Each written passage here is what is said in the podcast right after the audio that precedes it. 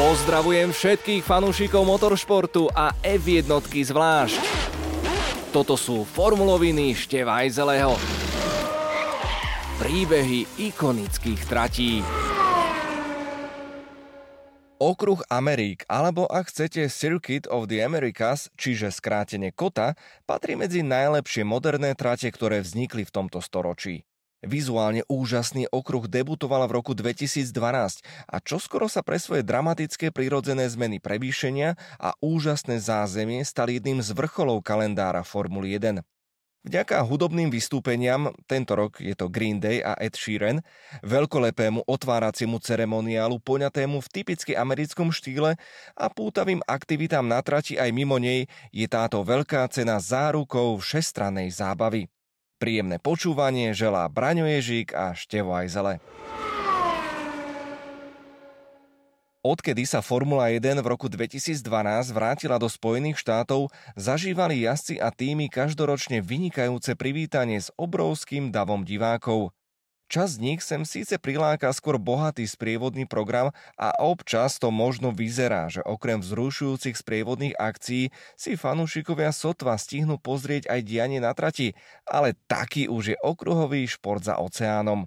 Všetko to znásobuje skvelá atmosféra, ktorá panuje nielen v nedalekom hlavnom meste Texasu, ale aj na trati. To sú hlavné dôvody, prečo je to podujatie, ktoré má každý rád. Niektorých možno prekvapí samotný dôvod, kvôli ktorému sa F1 po krátkej epizóde v polovici 80 rokov vrátila do Texasu. Po fiasku v Indianapolise v sezóne 2005, keď bučiaci diváci za svoje drahé vstupenky videli preteky šiestich monopostov, totiž miestni promotéri odmietli predložiť s Berným Ecclestoneom zmluvu na usporadúvanie veľkých cien. Napoleon Formuly 1 len veľmi ťažko hľadal nové miesto v krajine s najväčším automobilovým priemyslom, kde by sa mohli preháňať najrýchlejšie monoposty. Verte či neverte, v USA sa totiž nachádzal len jediný okruh, ktorý mal licenciu FIA najvyššieho stupňa a tým okruhom bol Indianapolis. Najschodnejším riešením sa preto zdalo byť postavenie nového okruhu. Voľba napokon padla na hlavné mesto Texasu. Austin je totiž zábavné a zaujímavé miesto pre návštevníkov, ktorí tu môžu vidieť všetky ikonické americké veci, či už sú to obrovské hučiace pick-upy s obrovskými rohmi na maskách chladiča, bary s mechanickými bíkmi, kone víriace prach alebo chromované karavany, v ktorých sa predáva rýchle občerstvenie, ktoré je ako inak ochutené omačkou Texan Barbecue. Netreba zabúdať ani na koncerty, pretože Austin si dôsledne stráži svoju povesť ako hlavné mesto živej hudby, takže tu každý večer nájdete množstvo hrajúcich kapiel. No a práve tu vyrástol úplne nový okruh navrhnutý špeciálne pre Formulu 1 a MotoGP.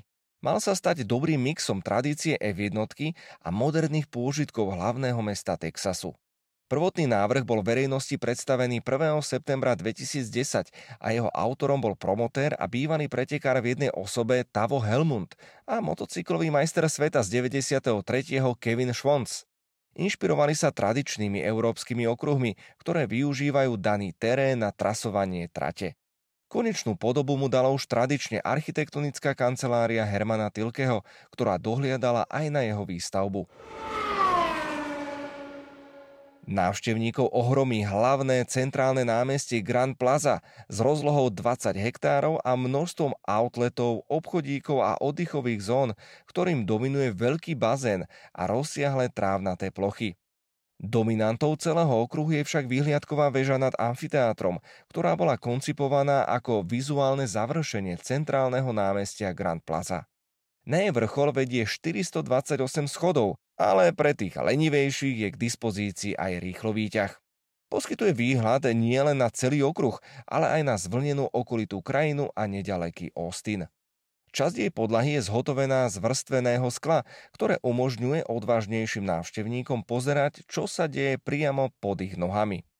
Okruh má však aj veľmi dobre vybavené zázemie zamerané na preteky vrátanie súkromného motoristického klubu a motokárovej trate.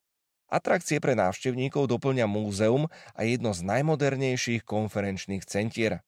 Zdravotné stredisko s rozlohou 510 štvorcových metrov okrem tradičnej funkcie počas pretekov ponúka aj školenia záchranárov, ale aj študentov medicíny.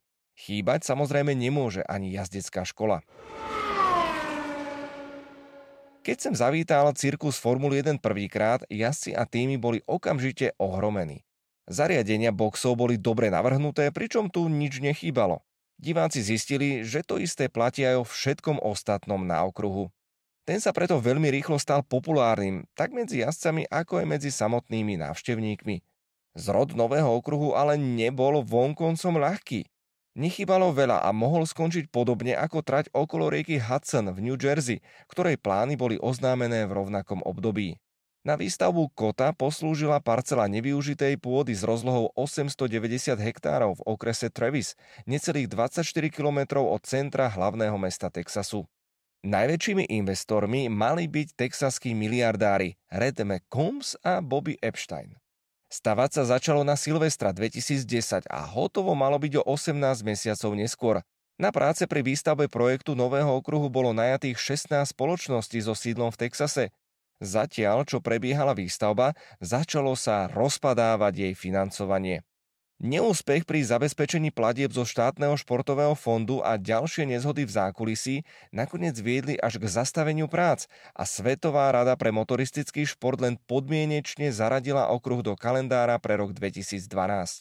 Problémom boli hlavne usporiadateľské poplatky vo výške 25 miliónov dolárov. Bernie Ecclestone dokonca v novembri 2011 musel dať majiteľom a promotérovi ultimátum, aby našli riešenie do konca nasledujúceho mesiaca. Ako sa neskôr ukázalo, problémom neboli samotné peniaze, ale vlastnícke vzťahy.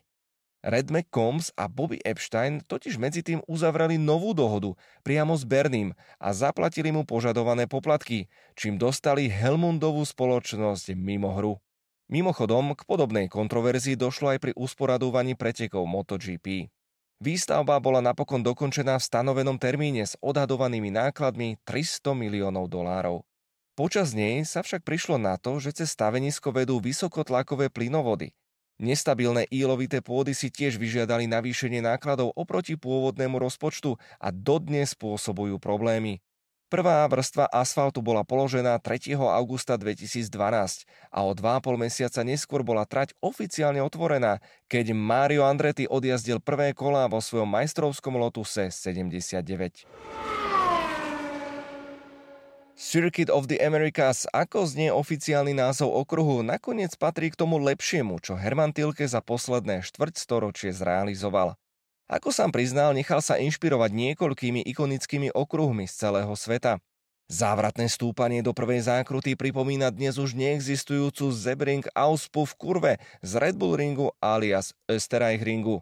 K nej okupíroval zákruty Megoc, Bekic a Chapel zo Silverstone a časť zo štadiónu v Hockenheime.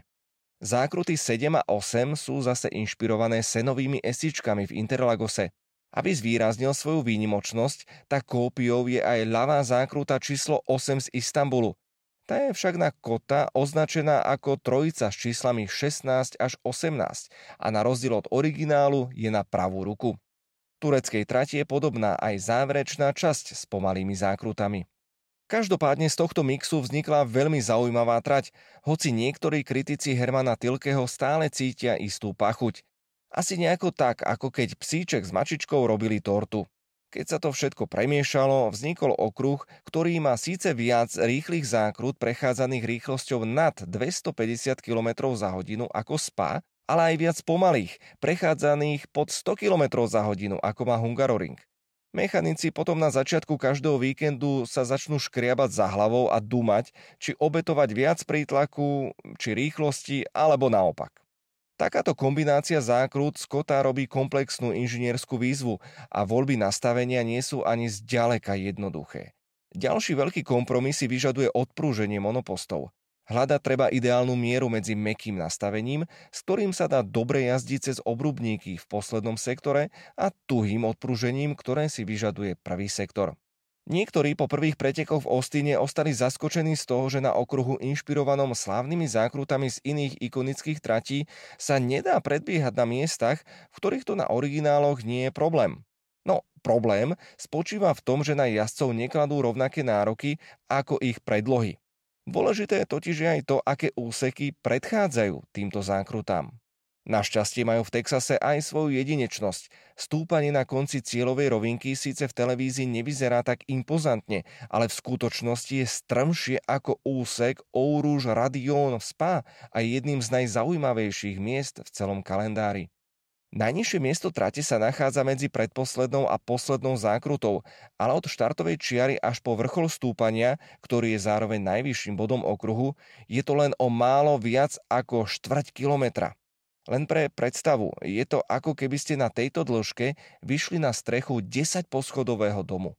Okruh ponúka viacero stúpania, klesaní a tiež tri rovinky rozdelené šikanami. Práve výškové zmeny sú tým, čo Circuit of the Americas odlišuje od ostatných Tilkeho výtvorov v tomto storočí. Z dnešného pohľadu sú jedinečné aj rozšírenia trate na začiatku niektorých zákrut, čo má jazdcov nabádať k tomu, aby sa snažili využiť viac pretekárskych stôp. Podobný prístup zvolil Herman Tilke už pri projektovaní napríklad indického okruhu Bud. Kota zároveň rozšírila počet okruhov, na ktorých sa jazdí proti smeru hodinových ručičiek, takže na krky pilotov už tento typ trati nekladie také nároky ako v minulosti. Je to zároveň jedna z trati, na ktorých sa lepšie predbieha, pretože má niekoľko dlhých roviniek, po ktorých nasledujú krátke, ostré a nízkorýchlostné zákruty. Okruh Amerík je v posledných rokoch známy aj vďaka poklesom pôdy. Tí následne spôsobujú na trati nerovnosti, keď sa asfalt prepadáva. Terénne nerovnosti sa nezastavili ani 10 rokov po výstavbe a vyvíjajú sa v každej sezóne. Výškové zmeny v roku 2019 boli dokonca také veľké, že mechanici až nezvykle často museli opravovať podlahy a predné krídla. K slovu sa tak neraz dostali rôzne montážne pásky a rýchlo schnúce lepidlá ale mnohí ostali napriek tomu prekvapení aj v minulej sezóne, keď na vlastné oči videli, ako sa trať v porovnaní s rokom 2019, keď sa tu naposledy konala veľká cena, zmenila. Nepomohol ani fakt, že pred sezónou bolo približne 40% trate preasfaltovaných. Ako sa ukázalo pri pretekoch MotoGP, ktoré sa na Kota uskutočnili v prvý októbrový víkend, minimálne pre motocykle boli tieto úpravy nedostatočné. Niektoré priehlbiny v asfalte tak boli ešte pred formulovými pretekmi opravené pomocou frézovania, aby bol povrch aspoň trochu rovnomernejší. Monoposty totiž zvládnu prejazd kota o 30 sekúnd rýchlejšie ako motocykle. Je to spôsobené okrem iného aj tým, že väčšinu zákru dokážu prejsť vyššou rýchlosťou bez toho, aby sa jazdci dotkli brzd. Počas predchádzajúcich podujatí, ktoré sa v Ostine uskutočnili, zažili týmy a zda všetky druhy počasia, od tropických horúčav až po chladné jesenné podmienky pred troma rokmi. Pri východe slnka vtedy vo štvrtok aj v piatok klesla ortuť až pod nulu a na začiatku prvého voľného tréningu stúpla teplota vzduchu len na 6 stupňov a trať sa stihla zahriať len na 12 stupňov Celzia, čo znamenalo, že jazdcom sa len veľmi ťažko darilo zahrievať pneumatiky. Okruh v Ostine už pri jeho premiére navštívilo viac ako 100 tisíc divákov, ktorí boli svetkami posledného víťazstva Louisa Hamiltona v McLarene pred jeho odchodom do Mercedesu po tesnom súboji so Sebastianom Vettelom.